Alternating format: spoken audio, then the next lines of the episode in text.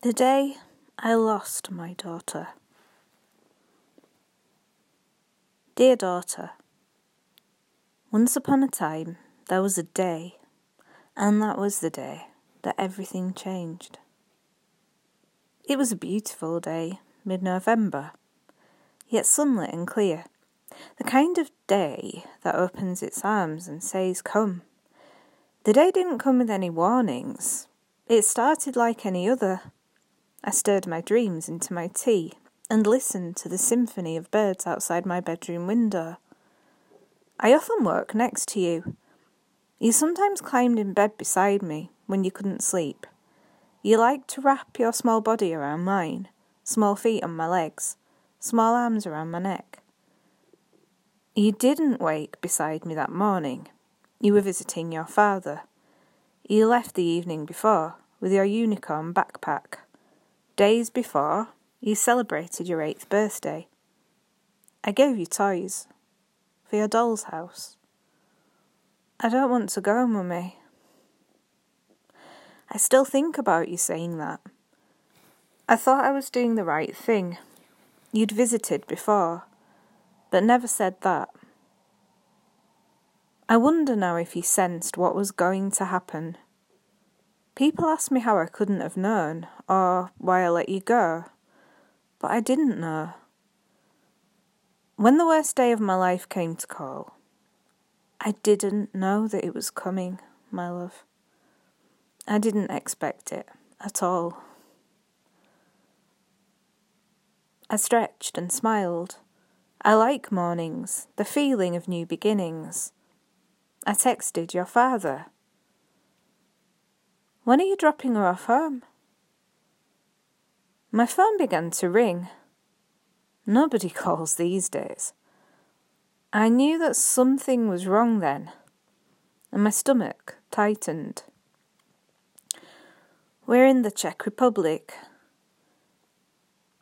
Your father's voice was shaky and cracked with emotion.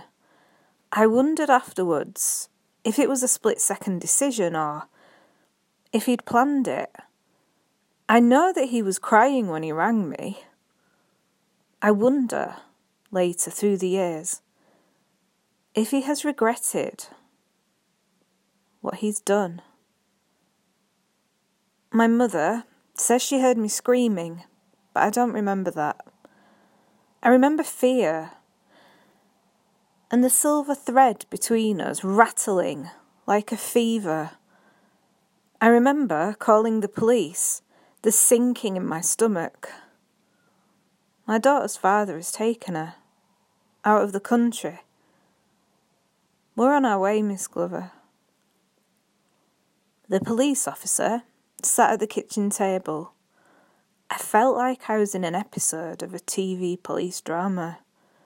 The police officer was coffee skinned, kind faced, and as this episode in my life continued.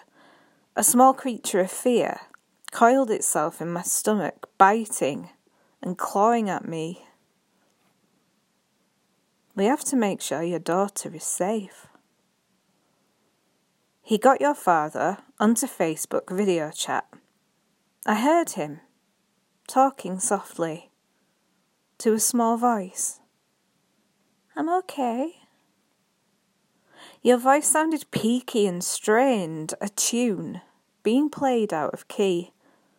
I felt a wave of relief that you were safe, even though a part of me was now very far away.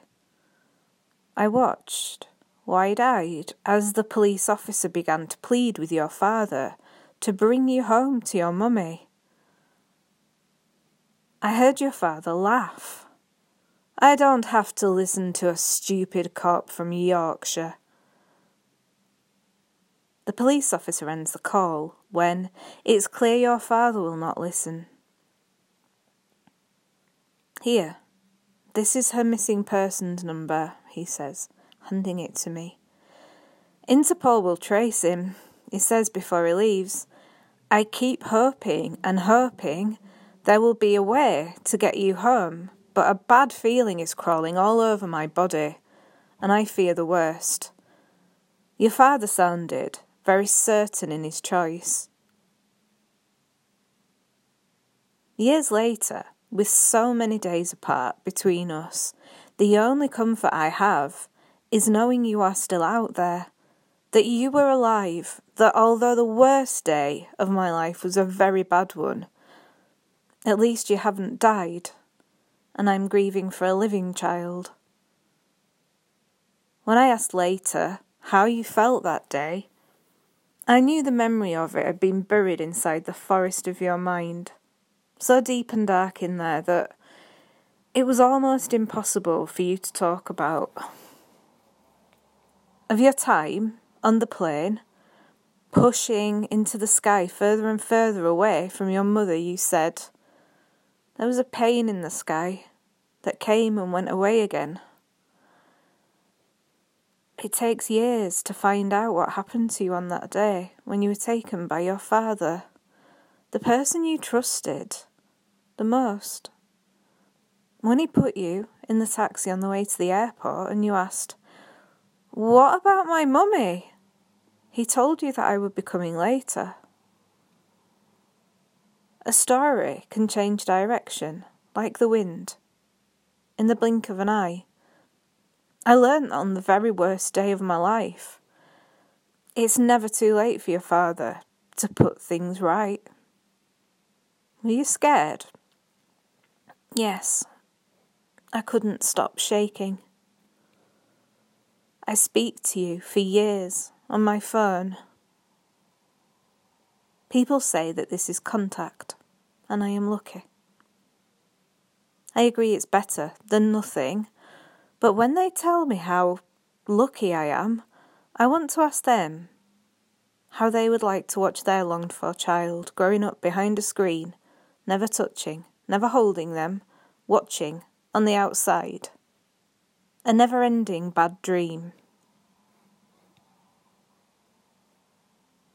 For a story to make sense, it has to be told as it is, held up to the light for all the fractures and fault lines to be seen. If you tell a story the right way, it will get inside somebody's heart and settle there, like a baby bird. That's how stories change things. I used to tell you stories. Now, you tell me yours. An eagle with the sharpest claws might pick you up and fly away. Love, Mummy.